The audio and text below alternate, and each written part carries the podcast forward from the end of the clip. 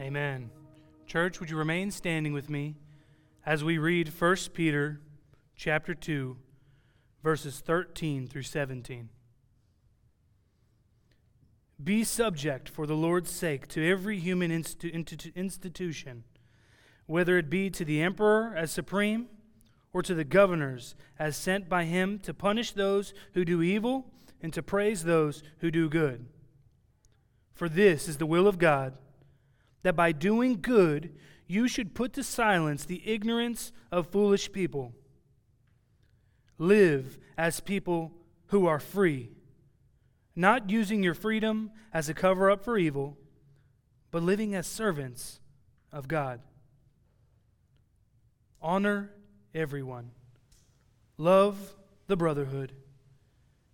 Fear God and honor the emperor. May the Lord bless the reading of his word. Amen. You may be seated. So, we return this morning to our study of Mark's gospel, specifically his record of the events of the 11th day of Nisan in the year 30 AD. Now, Mark dedicates two and a half of the 16 chapters in his gospel to this Tuesday of Holy Week. In three short days, Jesus will be dead. So it's a critical time. It's going to be a day filled with conflict and instruction.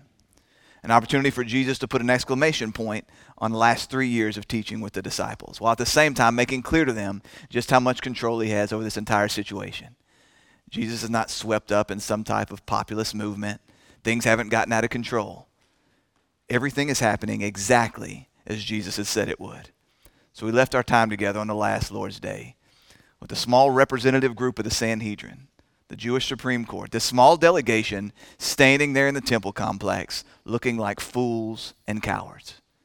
It all began as they approached Jesus. They demanded to know, by what authority do you do these things? Who gave you the right to teach and heal, to chase people out of this temple? Now, they weren't coming looking for real answers. What they had hoped was to catch Jesus in open blasphemy. And it would have been just easy enough for Jesus to answer, I am the Son of God. All authority is in me by nature. Or perhaps, I am the Christ, the Son of Man, and all authority has been given to me. But instead, he wouldn't answer their question at all. He would force them to answer it themselves. So he asked them about his forerunner, about John the Baptist. He said, Did his ministry, did his baptism, did it come from heaven or did it come from man? These men couldn't very well confess that John had come from God. To do this would be to admit that Jesus was who he said he was, that he is the Christ. And had they admitted this, the crowd would have surely asked, then why don't you believe in him? But at the same time, they couldn't say that John came from man because the crowd knew that he was, in fact, a prophet from God. And to say that would mean stoning. And so they decided they were going to live to fight another day. Rather than admitting defeat, rather than conceding the war, rather than even telling the truth, they answered with the simple, We don't know. We don't know. It's a blatant lie. They knew. They knew who John was, they knew who Jesus was. But it's with this tension remaining in the air. These men desperately seeking to destroy Jesus, and at the same time, knowing they can't just snatch him up in broad daylight in the middle of this great crowd. It's with this tension hanging in the air that Jesus begins to speak to them in parables. Now, Mark recorded for us just one of these parables. He tells a story about a rich man. This man comes and he buys a plot of land. He invests the time and the money to set up a proper vineyard there. And then, in order to go back home to his home country, he entrusts care of it, stewardship of it, to some tenant farmers. He leases it out to them. They're going to be allowed to keep a portion of the produce, but they're going to return the yield to him as the master of the vineyard. So when the time comes, some years later, the time of the first harvest, the man sends his servant to collect that which is rightfully his. But instead of receiving him and paying what is due, these men mistreat the servants beating them, hitting some of them on the head, treating them shamefully, even killing some of them. But then this master, this owner of the vineyard, he does something inexplicable. He sends his beloved son. He says, Surely they will respect my son. But instead, when these wicked tenants looked up, they saw the man's son coming. They said, Look, here comes the heir. Come, let us kill him, and then his inheritance will be ours. They did exactly as they wished. They grabbed the man's son, they killed him, and they threw him out of the vineyard. So Jesus asks, What will the owner of the vineyard do to these men? They see, this entire story had been about these men standing in front of Jesus, the religious establishment. These are the ones that God had entrusted care of his people. They were the tenants. They didn't own anything. They had been called by God to work for, to build up, and to protect his people, to help them to be as fruitful as possible for the sake of his glory. And yet instead they laid burdens upon these people, hindering them in their growth and refusing to give God the glory that only he is due. So God, with great patience, would send his servants, his messengers, his prophets. They would mistreat them, treat them shamefully, beating them, killing many of them. And now God's Son stood before them. But they had already made up their minds. They would not receive him, they would not honor God. They were determined they were going to kill Jesus. And so when Jesus says, What will the owner of the vineyard do? What he's really asking is, What will God do to you? The men rightfully answer, and Matthew puts it in very succinct words He will put those wretches to a miserable death and let out the vineyard to other tenants who will give him the fruits in their season. These men were right. The day would come when God's patience would run out. He would return. He would destroy these wicked tenants, casting them into utter darkness and entrusting the care of his people to other faithful men. And yet, to make clear that God's kingdom never loses to make clear that even in their rebellion, even in their sin, even in their violence and the rejection of God's own Son, to make clear that God always wins, Jesus says this The stone that the builders rejected has become the cornerstone. This is the Lord's doing, and it is marvelous in our eyes. You cast Jesus Christ aside like a stone like an unwanted thing. And yet, what you find in the end is that in God's sovereignty, in His providential care, that even in your violence, even in your sin, even in your rebellion, you're only serving to further God's purposes. It is all happening just as He has determined before the beginning of time. You cast His Son away, and yet you find that He is the very cornerstone, the foundation. He sets all the lines and all the angles, the whole structure held together in Jesus Christ. Again, God does not lose, ever. So these men are left standing there, looking like absolute cowards and fools. They would have arrested Jesus on the spot, but they knew that they couldn't because both they and the crowd knew that Jesus had been speaking about them. And so, and so driven by fear, these men are always driven by fear. So, driven by fear, they turned and left him. We return this morning to Mark's Gospel, chapter 12. I invite you to stand to your feet, please. We'll pick up in the 13th verse. This is the Word of God. And they sent to him some of the Pharisees and some of the Herodians to trap him in his talk. And they came and said to him, Teacher, we know that you are true and do not care about anyone's opinion, for you are not swayed by appearances, but truly teach the way of God. Is it lawful to pay taxes to Caesar or not? Should we pay them or should we not? But knowing their hypocrisy, he said to them, why do you put me to the test? Bring me a denarius and let me look at it. And they brought one. And he said to them, Whose likeness and inscription is this? They said to him, Caesar's. Jesus said to them, Render to Caesar the things that are Caesar's, and to God the things that are God's. And they marveled at him. All God's people said, Amen. You may be seated.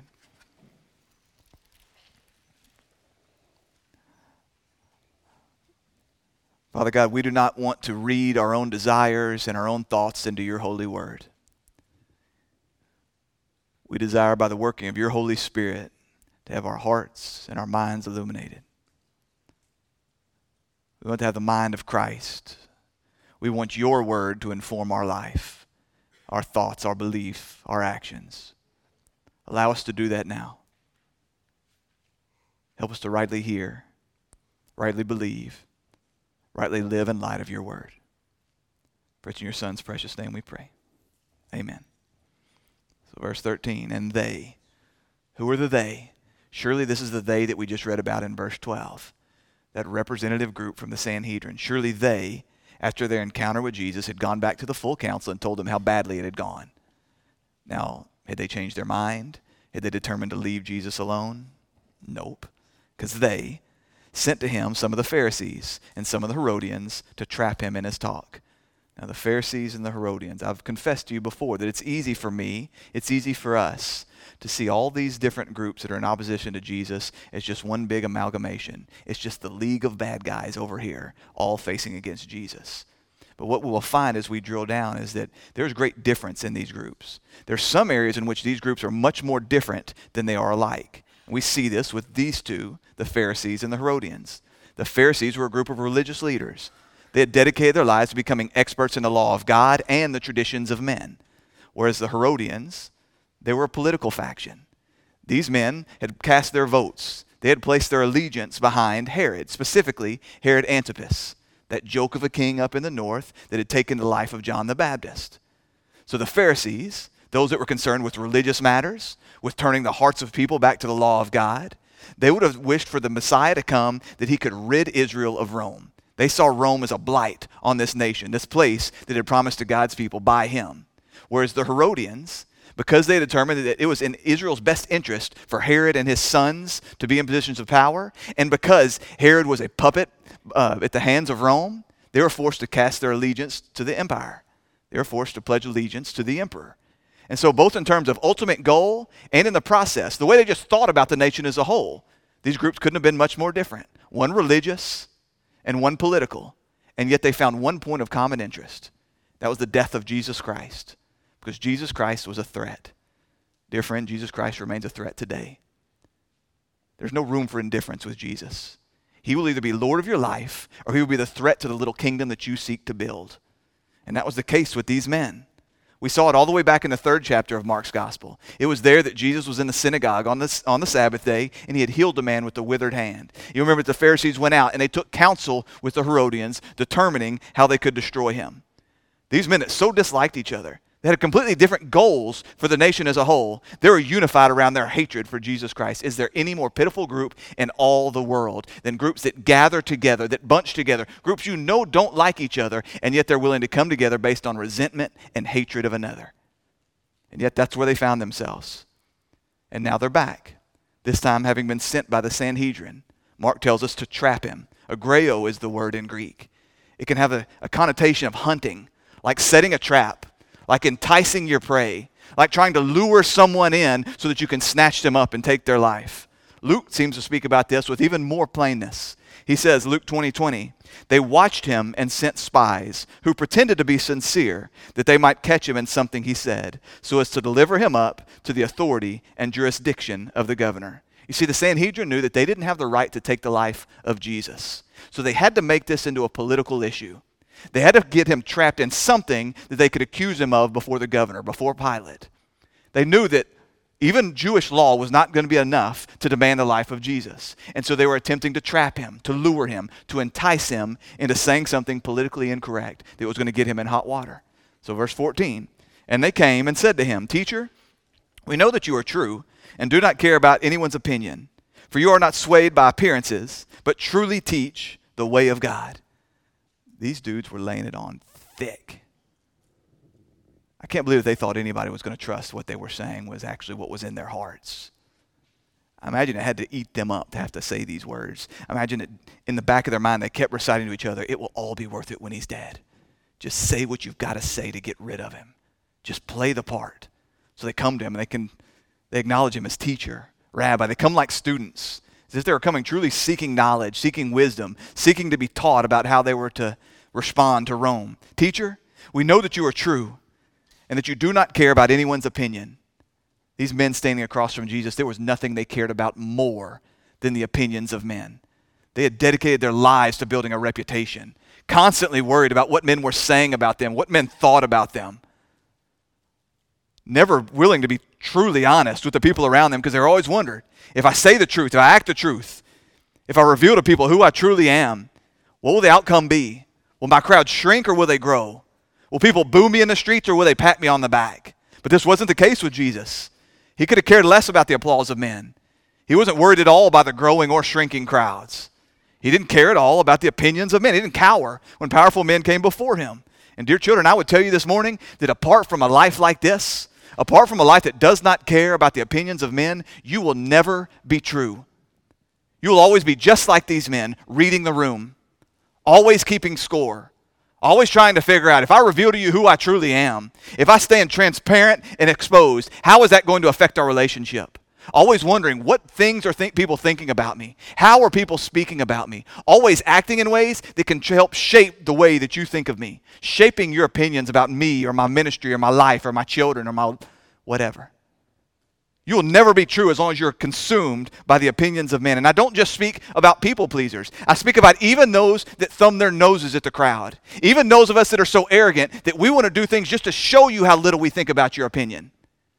On either extreme, those people that try to show how little they think of the opinions of men and yet truly go home and are consumed by what men are thinking, or those that are people pleasers trying to always keep everyone around them happy. In either case, when we're consumed by the opinions of men, we will always have on a, a mask, a facade it will always be an act. And not just the things we do, but the words that we say. Your words will never be true. You'll always be considering, more so than is what am I about to say true, we'll be considering how will the words that I'm about to say affect the person standing across from me? Will they love me or will they hate me? Will they receive me or will they send me away? Will they come back to me for counsel next time? What's going to happen if I say these words that are true? Again, always keeping score always weighing the room, always trying to figure out what is the best possible solution for me in this interaction. That's where these men found themselves. And yet Jesus was not like this at all. Jesus was consumed with the glory of God. He speaks about this directly in John 7 18. The one who speaks on his own authority seeks his own glory, but the one who seeks the glory of him who has sent him is true, and in him there is no falsehood at all. Dear friends, if your only concern is the glory of God, the God who is true, your only concern is being honest and just and righteous and rightly reflecting this holy God to a fallen creation, then you're not going to worry about the opinions of men. There'll be no room for lies. There'll be no need for lies. There'll be no need for an act. I can be who I am. I can speak the truth to you. What you do with that is your problem. This is who Jesus was. But the men standing across from them, even as they uttered these words, this is not at all where their heart was. They say, For you are not swayed by the appearances but truly teach the way of God. They're rephrasing the same truth. You do not care about the opinions of men, nor are you influenced by their appearance. We know that you show no partiality, is the way Luke records it. Jesus not only does not care about the opinions of the crowd, he does not worry about showing favor to powerful men. Rich, rich men, poor men, healthy men, sick men, religious men, irreligious men. Jesus doesn't cower to the powerful crowd, and he doesn't cast away the sorry crowd. In fact, he seems to show greater care and love and concern for those that are lowly, for those that are meek, for those that know that they have no self righteousness and no place in the kingdom of God. These are those that Jesus seems to be the most drawn to. Yet he shows absolutely no favoritism, no care for the appearances of men, the complete opposite of these men that are now standing before them. And now, after they've said all of these things, and again, I imagine they're just utterly nauseated by this point, but they're finally ready to set the trap. And so they say, Is it lawful to pay taxes to Caesar or not? Should we pay them or should we not? So these religious leaders are hoping to back Jesus into the same kind of corner that they found themselves in just moments ago. They ask him a yes or no question. They believe, okay, surely he can't wiggle out of this. It's a simple yes or no question. Is it lawful to pay taxes to Caesar or not? Should we pay them or should we not? From a purely earthly standpoint, this would appear to be a brilliant question if your goal is to trap Jesus. Here's the thing the tax that's in question here it's a poll tax, or a head tax, it's sometimes called.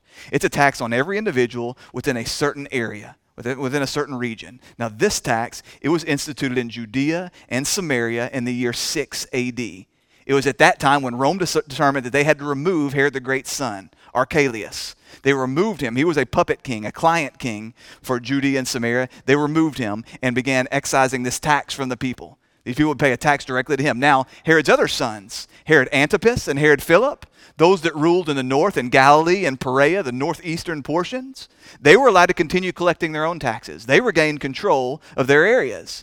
But this more religious area here in the south, these people would pay this tax directly up to Rome. And so, this would have been a particularly distasteful tax to God's people. Now, most people, apart from the Herodians, they didn't like the Herods. They distrusted them, they disliked them because they were not real Jews. They didn't follow the Jewish law, and they were consistently bowing their knee to the Romans because they believed that was their course, that was their path to absolute power. But even more than they hated honoring the Herods, even more than they hated paying a tax to the Herods, they were truly disgusted by the thought of paying a tax all the way to Rome, directly to Caesar. Now, it wasn't about the amount of the money. The tax was only a denarius, a denarius is one day's wage for an average labor. It, it's nothing excessive, it's nothing over the top. The, the question wasn't the amount of the tax, it was the principle of the whole thing. Because every time these men had to pay this tax, they were reminded, we are not truly free. We serve under Rome. And so they hated this tax. It was a show of submission every time they had to pay it. That's why Luke records it like this Luke 20, 22. Is it lawful for us to give tribute to Caesar or not? It's about more than the money. It's about tribute. It's about submission. It's about reminding themselves that, yes, we are under Rome. The idea of paying this tax, it was truly despicable, repulsive to them. And so we read in Acts 5.27 that right about the time the tax was passed in 6 AD, that there was a man called Judas of Galilee, that he had caused a great uprising over this tax and the census that they used to impose it. Now, Josephus records some of what happened there. He tells us that Judas called his fellow countrymen cowards for being willing to pay tribute to the Romans and for putting up with mortal masters in the place of God. That was the issue. This man believed that it was an offense to God, that you were a coward to pay taxes to Rome because you should serve God and God only. You especially should not serve a king that is outside of God's people, a pagan king like this. That was a true abomination to this man. And so he, he caused a great uprising. But of course, Judas was killed. And this, the fury of the thing was just squelched. But it, what it gave birth to was the zealot movement. Those men that sought to openly oppose Rome, oftentimes even taking the lives of Roman soldiers in the name of obedience to God. These zealots would eventually go on to lead a real deal uprising in the year 66 AD. In response to that uprising, Jerusalem would eventually be destroyed in the year 70 AD. So, this little bitty tax, it's a big, big deal. It's not just a big deal, but it's a hot button topic. Even amongst Jesus' followers, you've got Matthew, a tax collector. You've got Simon, a zealot.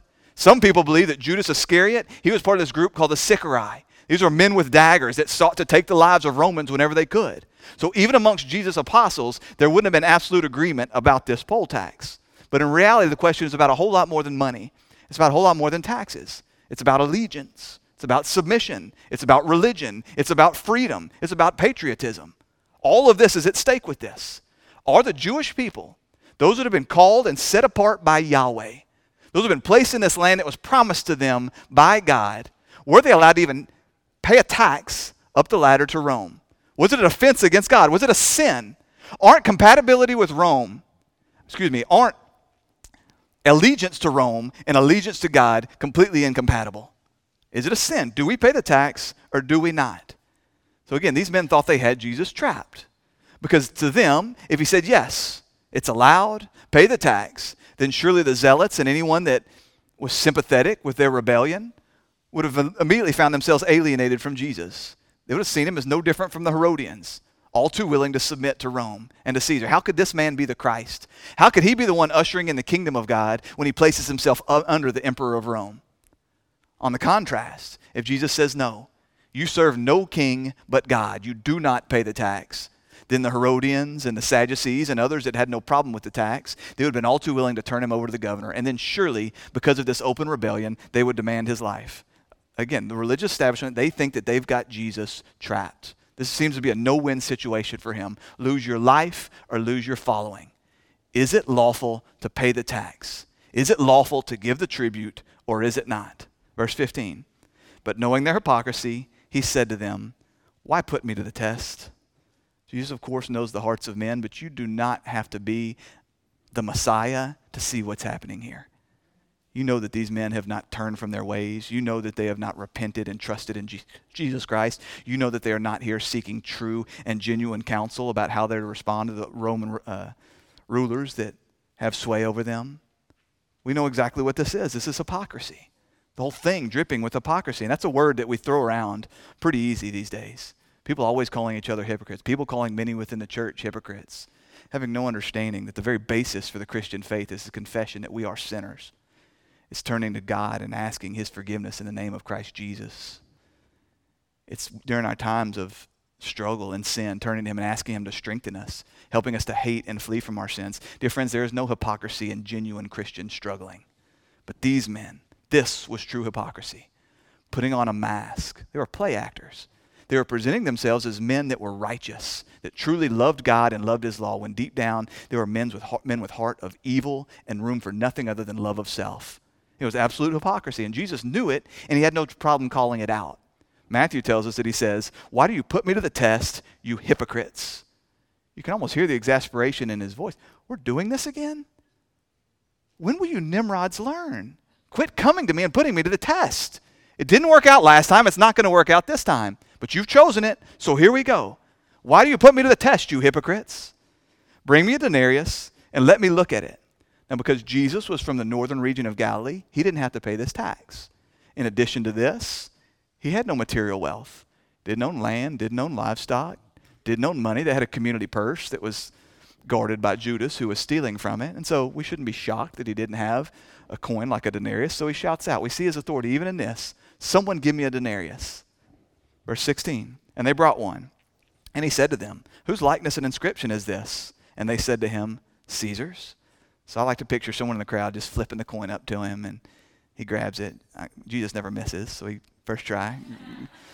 he grabs the denarius and he holds it face side up, and he points to it, and he says, Whose image? Whose likeness is this found on this coin? And we begin to see another problem with the poll tax. You see, for day to day trade, every, everyday transactions, the people were allowed to use locally minted copper coins that didn't have any inscription or any face on them. But this tax, this poll tax that went directly to Caesar, it was meant to be paid with a silver coin that bore his likeness, that had been stamped with his image. And so Jesus asks, Whose inscription is this? Of course, it's Caesar's. Now, Caesar is not a proper name. Caesar is the name of any emperor that came after Augustus. In this day, it was Tiberius Caesar. And so these coins would have been minted by his people bearing his image, his likeness. It was a show of absolute power and authority, even over the money that's in your pocket. But this would have been a problem to the Jewish people because they would remember the law of God. They'd remember that he said in, Gen- uh, in Exodus, You shall make no carved image for yourself, or any likeness, or anything that is in heaven above, or that is in earth beneath, or that is in the water under the earth. For many, that's exactly what this coin represented. It was a thing made in the image, in the likeness of man. To them, they would have thought, surely this is a sin. Surely this is an offense to God. And so as Jesus stands there and he asks them, whose likeness is this? Icon is the word. It's a representative, a reflection, a thing that points to the real thing. It's a shadow of something that is greater that it points to beyond it. It wasn't actually Caesar that's on that coin, but it's a thing that points to Caesar, an icon, an image, a reflection of who Caesar is there on that coin. He asks, whose is this? He also asks about the inscription. What does the coin say? Now, historians tell us what the coin said. Coins minted like this, this type of denarius, it would have said upon it, Tiberius Caesar, son of the divine Augustus. Or if you'd like, Tiberius Caesar, the son of God. On the flip side, it would have said, high priest. So what you've got here is Tiberius Caesar, son of the divine Augustus, and your high priest. You starting to see why this was a problem? Truly, even this coin was an offense to the people of God. And yet here we find Jesus standing in the temple court, holding this coin up, asking what seems to be a pointless question because everybody knew the answer. Whose image is this and whose inscription is this on this coin that you use to pay the to- to, uh, poll tax? And everybody rightly answers, Caesar's. Verse 17. Then Jesus said to them, Render to Caesar the things that are Caesar's. That's pretty straightforward, isn't it? Jesus says, Whose picture's on the coin? It's Caesar's. He's like a little kid that got a label maker for Christmas. He's putting his name and his face on everything. If he likes the coin so much, give it back to him. Pay the tax. Like, we don't need to overthink this. I listened to many sermons this week as pastors tied, tied themselves into knots trying to explain what Jesus is saying here. He's saying, pay the tax. The coin is his. You live in the region. There's benefits to living in the region. Pay the dude the tax. And this is fascinating because you remember the charge that was brought against Jesus when they brought him before Pilate. They drag him in there. And what do they say? Luke 23 2. They began to accuse him, saying, We found this man misleading our nation and forbidding us to give tribute to Caesar and saying that he himself is Christ, a king. That's a lie. It's a blatant lie. They asked him, What do we do? He said, That's Caesar's. Give it to him. That coin's got his face on it. He loves this coin so much, he's asking for it back. The word render is apodidomai. It means to return something that was originally his. That was his coin in the first place. He's asked for it, he's demanded it. Pay the tax. But these people couldn't very well bring any real charges against Jesus, so they lied. They completely lied. Now, Jesus stopped there. Had he just said, pay the tax, render to Caesar the things that are Caesar's, the religious leaders would have absolutely thought they had won. They would have expected the crowd to wander away. Again, how could this be the Christ if he places himself under a pagan man named Caesar? How can we believe that he is truly ushered in the kingdom of God while he's submitting to the kingdom of Rome? But he doesn't stop there. I do have to imagine if he didn't put a pregnant pause in there just to watch the dopey looks on these guys' faces. He says, Render to Caesar the things that are Caesar's. We've got him. And to God the things that are God's. And the people were mesmerized by him. They were amazed. They were blown away. They marveled. How does he do this? We spent hours coming up with this question that we knew no man could get out of. Yet you walked right through our trap like it was nothing. You answered even the most difficult of questions with absolute brilliance and honesty and truth. They were amazed at what had happened, blown away. But what does it mean? It seems like we're talking about a whole lot more than taxes here, doesn't it? Seems like we've got to be talking about something a whole lot more than a denarius coin. So, what's Jesus saying? He says, Render to Caesar the things that are Caesar's. The coin belongs to Caesar. The way you know the coin belongs to Caesar is because it bears his issue, his, his image. Bear to God, God the things that are God's. How do we know the things that belong to God? Is there anything that bears the image of God? You're already ahead of me. You know the answer. It is us. It is man, male and female. Scripture explicitly says this. Genesis 1 26. Then God said, Let us make man in our image, after our likeness and let them have dominion over the fish of the sea, and over the birds of the heavens, and over the livestock, and over all the earth, and over every creeping thing that creeps on the earth. Verse 27 So God created man in his own image. In the image of God, he created him. Male and female, he created them. Man's created in the image of God. We bear the image of God. Now, we don't know fully what that means.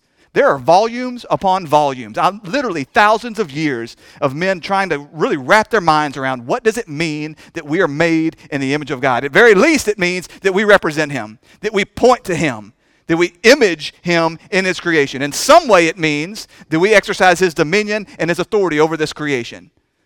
But we know ultimately what this means is that we belong to Him. He has made us and we bear His image. Give to God the things that are God's. You belong to God. This is it, isn't it?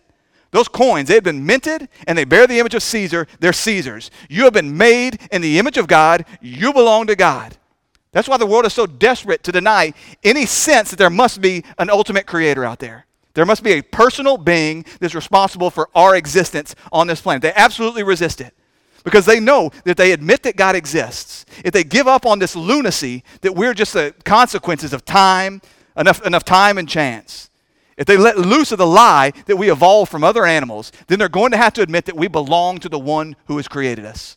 That everything in us, everything about us, everything we produce is owed to the God who has created us. And this is such an affront to our sensibilities.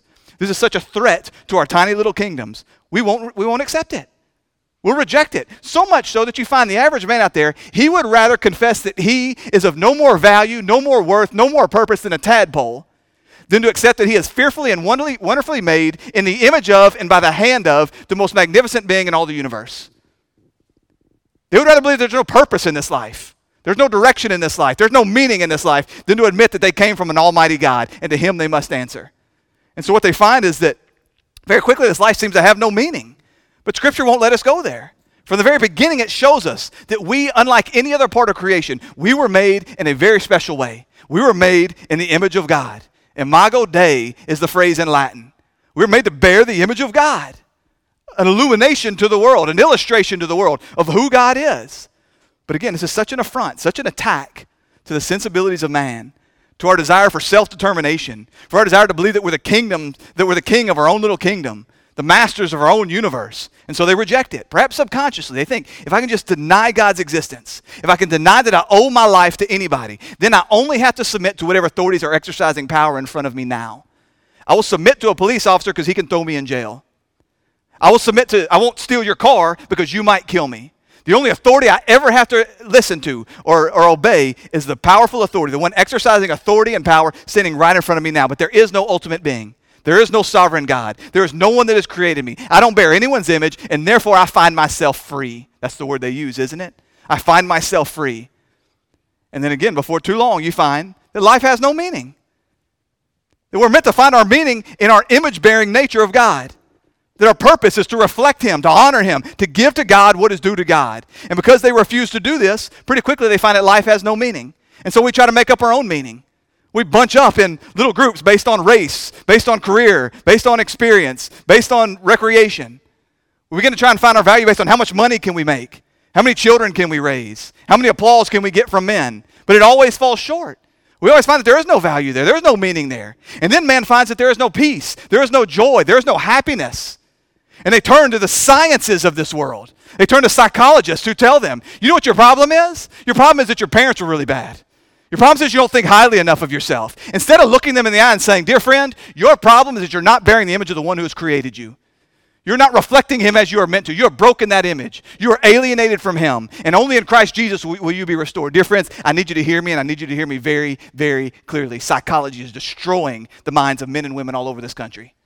They're lying to them. Your problem is not that your daddy told you you are fat and stupid. Your problem is not the hand that you are dealt in life. Your problem is that your mommy didn't breastfeed you. None of those are the problem. The problem is that you are alienated from God above, and you will never be right from Him.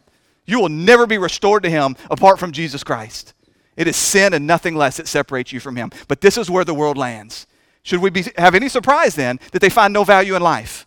Because they tried to find value in all these other areas, they find life of no value. So it's nothing to them to abort a child, is it? If a child is nothing more than an advanced primate, than an ape of some sort, what does it mean? If the only value in life is whatever joy and happiness that it can bring us, then when a life is an inconvenience, why wouldn't you take it? Or when the doctor tells you that the child is going to go through a life of pain and suffering, why wouldn't you end it? It seems like an act of mercy. The same thing at the end of life. A hundred year old woman when this life is promised to stack up before her with more suffering than happiness, why wouldn't you end it? The life is of no value. There is no meaning. There is no purpose because we so separated and alienate ourselves from God, the one whose image we bear, the place we find our true value and purpose and meaning. That's where this world is. You wonder why the world looks the way that it looks? It's because they refuse to give to God the things that are God. They refuse to turn and trust in God. They hold their breath like petulant children instead of saying, I am precious in Christ Jesus.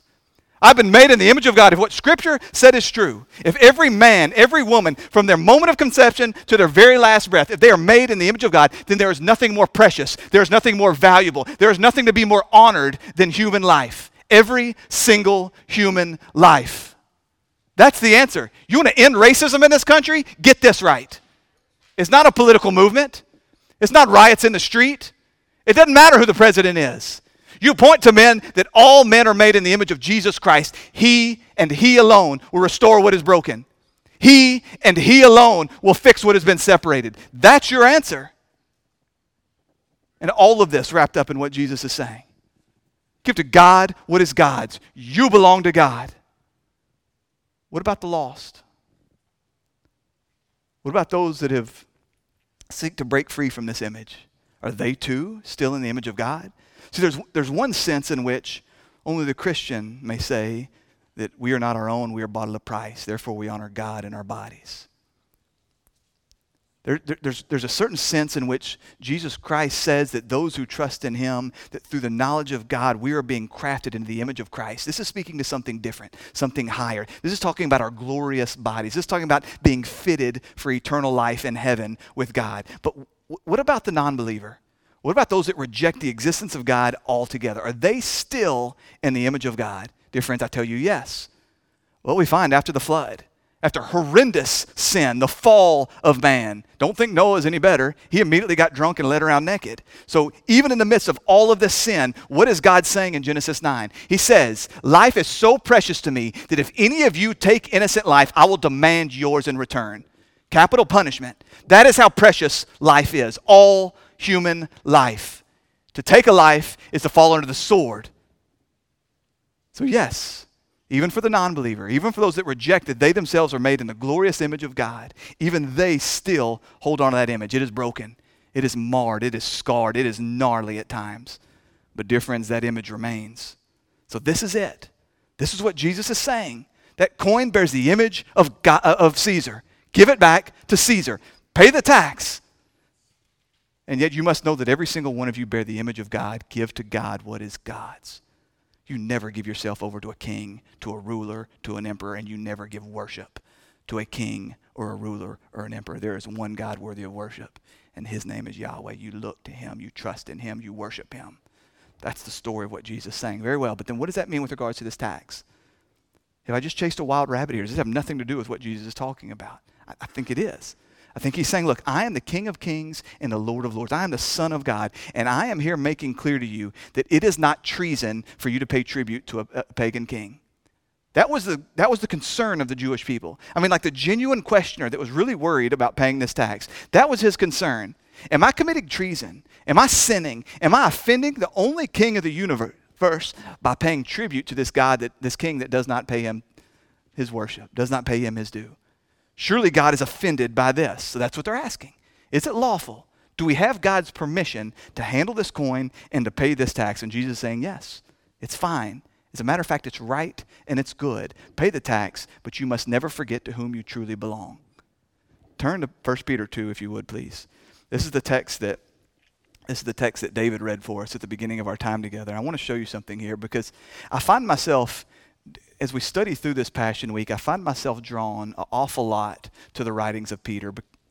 I think because he's there, and a lot of times I feel like he's giving us commentary in retrospect of some of the stuff that played out during this week. And so Peter is writing to, to Christians, and, and Tiberius Caesar is dead. Nero is now the emperor, and if the Jewish the Jewish people under Tiberius Caesar, they had it like Disneyland compared to the way the Christians were going to be treated under Nero. Things were bad and they were getting worse. Christians were going to be killed, fed to lions, burned as lampposts in the streetlights. They were, they were suffering at the hands of this madman. And so they surely had to have been wondering okay, give to Caesar what is Caesar's. Does that still apply now? with a man that is so actively persecuting the church, an absolute raving lunatic, demanding the lives of people based solely on our allegiance to Jesus Christ, do we pay, to, pay to this man what is due to him? Do we pay honor? Do we pay tribute? Do we subject ourselves to him? And so Peter is writing to a church just under great persecution and trial and struggle and surely demoralized and discouraged at this point. So 1 Peter, I read in verse 11. Beloved, I urge you as sojourners and exiles to abstain from the passions of the flesh, which wage war against your soul. Keep your conduct among the Gentiles honorable, so that when they speak against you as evildoers, they may see your good deeds and glorify God on the day of his visitation. And so he's, he's speaking again to believers, right? Colossians 3, Paul will talk about the way in which we are already hidden with Christ. We're, we're already in heaven. Our, our, our citizenship is there, and in a very real way, we are already in heaven. And yet, we, we could fall for this temptation that while we know we are sojourners and, and strangers and travelers in this earth, we can fall for this belief that we can somehow completely disassociate ourselves, that we don't have to submit to any earthly authority, any king, any emperor, any ruler, because we serve God and God alone. And in addition to that, it can drive us to the point where we completely give no care to how we act. That we can act like a visitor to a hotel room, just trashing the place, or a businessman away on a conference, acting like an absolute fool because I don't belong here. There's no consequences to the way I act. And what Peter is saying is no. You're a stranger. You are a sojourner. You are a traveler. But the way you act matters. The way you conduct yourself matters. You see why, though? Not just for their sake, for the sake of the people of the world, for the sake of those people that, re- that reject you and that spit upon you and that mistreat you. It's because of them that you act in a right way, that you obey, that you watch your conduct, so that they may see something different. You're, you're adorning the gospel for them. You're making the gospel beautiful. You're representing God as image bearers. You're showing them that God's people are sober minded, they're obedient, they're good and decent people with decent conduct. You see this. Verse 13 Be subject for the Lord's sake to every human institution, whether it be to the emperor as supreme or the governor as sent by him, to punish those who do evil and to praise those who do good. For this is the will of God, that by doing good you should put to silence the ignorance of foolish people. Sounds an awful lot like a verse that we often refer to in this setting from Paul. Paul writes in Romans, Romans 13, he says, There is no authority except from God, and those that exist have been instituted by God. Therefore, whoever resists the authorities resists what God has appointed, and those who resist will incur judgment. You see this? He's saying, Render to Caesar what is Caesar's. Far from being treasonous to render to Caesar what is Caesar's, it is right and it is good because you are honoring me when you honor the authority that I've placed over you. As he would say in Daniel, there's no king that is on a throne that I have not placed there. There's no king that's been taken down that I've not taken down. We've seen this all throughout history. Even pagans, even some of the most vile and evil of kings, they have been placed in their positions of authority because God has made it so in his sovereignty. And no king that God has said will come down will be able to hold on to their power no matter what they do. God is absolutely sovereign. His providential plan is moving kings on their throne and he is tearing them down. This is why we, we, we think about with Daniel, how he's able to honor some of these kings that he has been placed under, while at the same time keeping his allegiance to God. This wasn't just the case in Babylon, it's the case in the United States and everywhere. And it's not just the case with kings and emperors, it's the case with presidents, with governors, with mayors, with dog catchers, with teachers, with principals, with crossing guards, with all authorities that God has placed before you. Those are placed there by him. To resist them, to reject them, to dishonor them is to dishonor God who has placed them before you. All authorities. He's not talking about just those authorities that are the most godly, just those authorities that claim the name of Jesus Christ, just those authorities that you have voted for. He's saying all authorities, all of them, have been placed there. And so you submit to them out of love and reverence to me. We're not like the world in this. We don't have to be moved by physical persuasion, we're never moved by fear. You don't have to exercise force over me to make me a good citizen. Because in the name of God Almighty, I submit to you because I submit to Him. And this allows us then to submit to evil men. While we don't say this with our mouth, even while they're calling us to submit to things, we're constantly thinking in the back of our head, I submit to you not for your sake, I submit to you for the sake of God in heaven. I submit to you to the glory of Christ. I submit to you so that those who are watching may come to Jesus Christ and see him as truly glorious. It's not about you at all. Your pride is off the table. Your wishes, your preferences, your political parties, all those things are off the table now because I serve the King who is above. But you must also see what he is not saying here. When he says, render to Caesar the things that are Caesar's and to God the things that are God's, what he's not saying is, there's some things that are Caesar's, there's some things that are God's, and God doesn't stick his nose where it doesn't belong. He's also not saying there are two equal kingdoms, a kingdom of heaven and a kingdom of God of, of man, and you've got to determine where you're going to go. No, he's saying it's the opposite of this. That you've got kingdoms here on earth, but superintending, sovereign, all powerful over all the rest of it is the kingdom of God. And the king of that kingdom has said, You are going to submit to these earthly authorities that I've placed over you.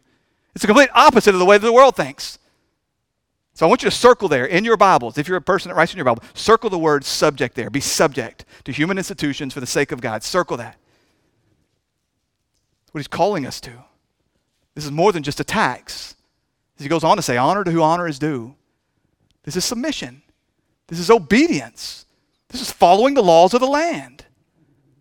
While at the same time, knowing at all times that the one that sits before us, they're only there because God is on his throne and God is sovereign. That's what Jesus would say to Pilate, John 19, 11, you would have no authority over me unless it had been given to you from above. At the same time, we know that governments, that emperors, that governors, that all the ruling authorities God has placed over us, he has placed them for our good. Remember when Scripture tells us that God works all things for our good. But we see all the way back even in the beginning in his instructions to Adam to go and exercise dominion and authority over the world. And in addition to that, after the fall of man, as he institutes these various human authorities, these governmental agencies, he does that for our good. Now, I know there's all kinds of debate nowadays about how big government should be, how small it should be, what the scope should be, whether it should be any government at all. Dear friends, I'm telling you that government is a gift from God. It is an absolute common grace to make this world livable. You don't believe me? Go visit some of these failed states, some of these countries that are ruled by mob or by drug lords. You'll be very quick to thank God for the government that He's allowed us here. We see it to some degree in some of the states, some of the cities around this country right now as anarchy rules, as government refuses to do that which they've been put in place for. We see this. We see that government is a gift from God. He makes this life livable. It shows us a picture, it's a constant reminder that we do serve an ultimate authority. But even as we submit to them, it's a gift to keep proper order and to make, the life, make this world livable. Verse 16 Live as people who are free, not using your freedom to cover up for evil, but living as servants of God honor everyone, love the brotherhood, fear God, honor the emperor. I had you circle submit. I'd ask you now to circle free because I need you to see that submit and freedom are not in opposition. It's the opposite. We can freely submit to the authorities that God has given us because we are free in Christ Jesus. We're completely free in Him. We don't have to worry about the outcomes of elections. We don't have to worry about coups. We don't have to worry about all the laws of the land. We're going to follow them, trusting that our God is in complete control. And we're free in Christ Jesus. And for His sake, we're going to submit to the authorities that are in front of us. That's what it means to be free. I don't have to scratch and claw like the rest of this world. I don't have to sit up night, late at night watching election returns. I don't have to bite my fingernails over who's going to be the next governor. I'm free from all that because in Christ Jesus, I know that He will come and the kingdoms of earth will be overtaken by the kingdoms of heaven. That's the freedom that we have in here.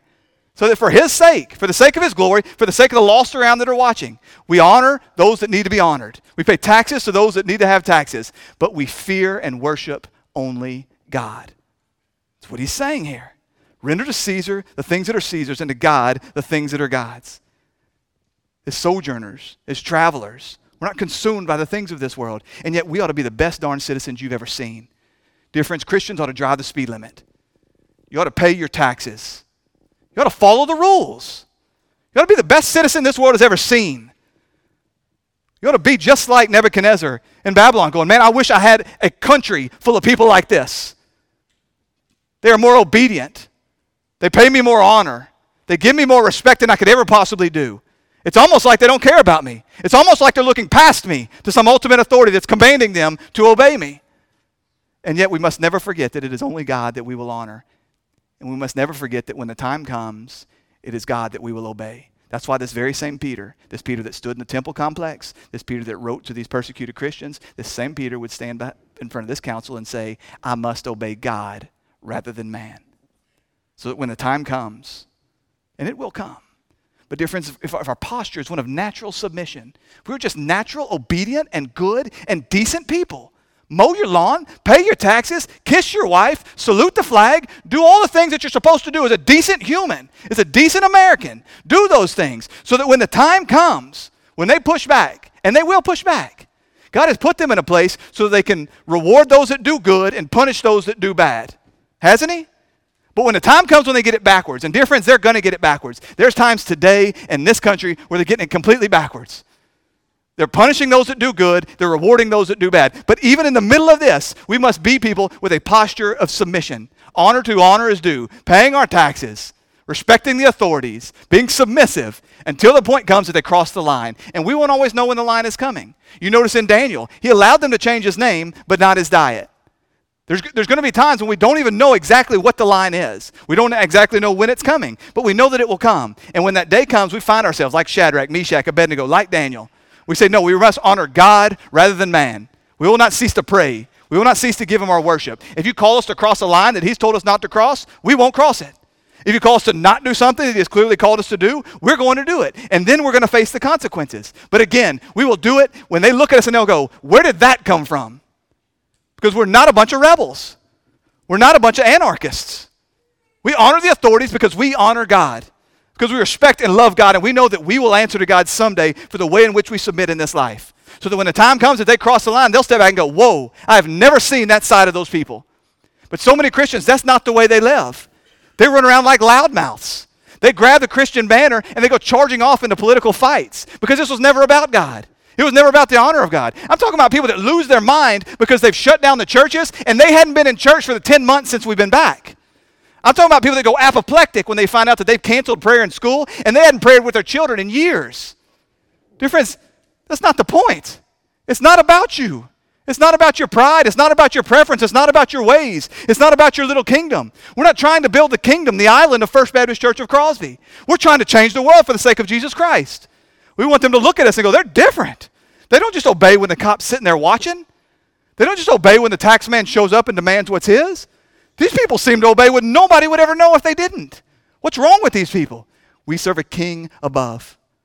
We honor those to whom honor is due. We pay taxes to those whose taxes is due. We obey those that we're called to obey. And then when the day comes, and I'm telling you, the day is coming. I know you're tired of me saying this. The day's coming when they're going to come and they're going to try to rip your kids out of your house because of the things that you're teaching them, because of the things that are said from this pulpit, because you're constantly trying to deprogram them from the junk that's being poured into their heads at school. When CPS shows up at your house and they drag you away, what they better find in you is a people who honors God above everything else, while at the same time obeys authority for the sake of their salvation. The very people that beat you with sticks and drag your children away in chains, what they ought to see in you is a desperate desire for them to know Jesus Christ and be saved. That's the purpose. It's not winning, it's not fighting for the sake of your name, it's not building your own little kingdom. And this is so different from the rest of the world. This is so different from many pastors. I understand this. I've heard from some of you that you wish I'd talk more about some of this stuff. You think the fight's already here. And so you feel like I'm being too passive when I don't talk about it. And I watched a clip to encourage myself. I watched a clip from Braveheart yesterday. I'm no Braveheart. I'm no William Wallace. But you remember that scene as he's standing there with his men, and the English are charging, and there's snot coming out of the horses' noses, and the men are gritting their teeth, and they've got their swords and their spears out. And William Wallace looks at his men and he says, Hold. Hold. It's not time yet. The time is coming. The time is coming. The tide has shifted, the winds have changed, the time is coming. I don't know whether it's going to be within my lifetime, but it's certainly going to be within my children's lifetime. When what we do in this place is illegal, when making absolute statements of truth based on the authority of God's word is going to be absolutely unheard of. And a room like this will never be this full. We'll find many that will walk away, many that will wander away. But, dear friends, I'm telling you that today we submit, today we honor, today we pay our taxes, today we're the best citizens this world has ever seen until it's time to fight. And, dear friends, we won't fight like the world. We don't take up swords. We take up the word of God and we pray for those people. We keep doing what God has called us to do. We lay down our lives. We die. We go away in chains. We pay the price that the rest of the world would not dare pray. They would say, that's not winning, that's losing. We say, no, we are rightfully honoring the King who is above. This is the ultimate picture of winning, is we lay down our lives and we die rather than to disobey him, rather than to dishonor him. That's the picture of what it means to render to Caesar the things that are Caesar's and to God the things that are God's. Father God, we praise you and we thank you. We thank you, Father, that we don't have to get caught up in all the politics of this world.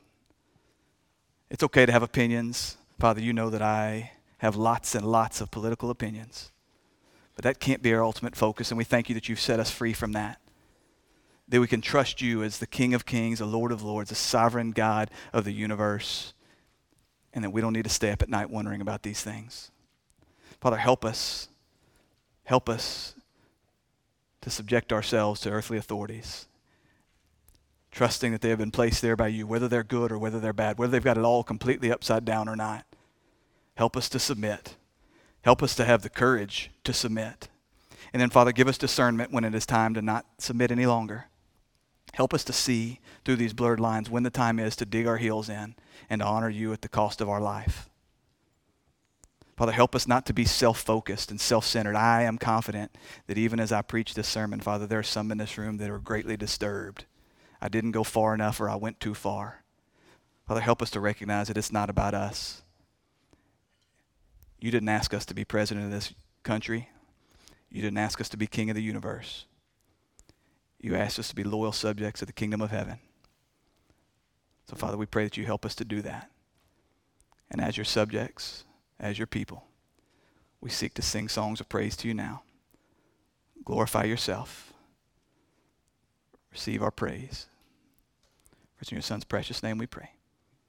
Amen.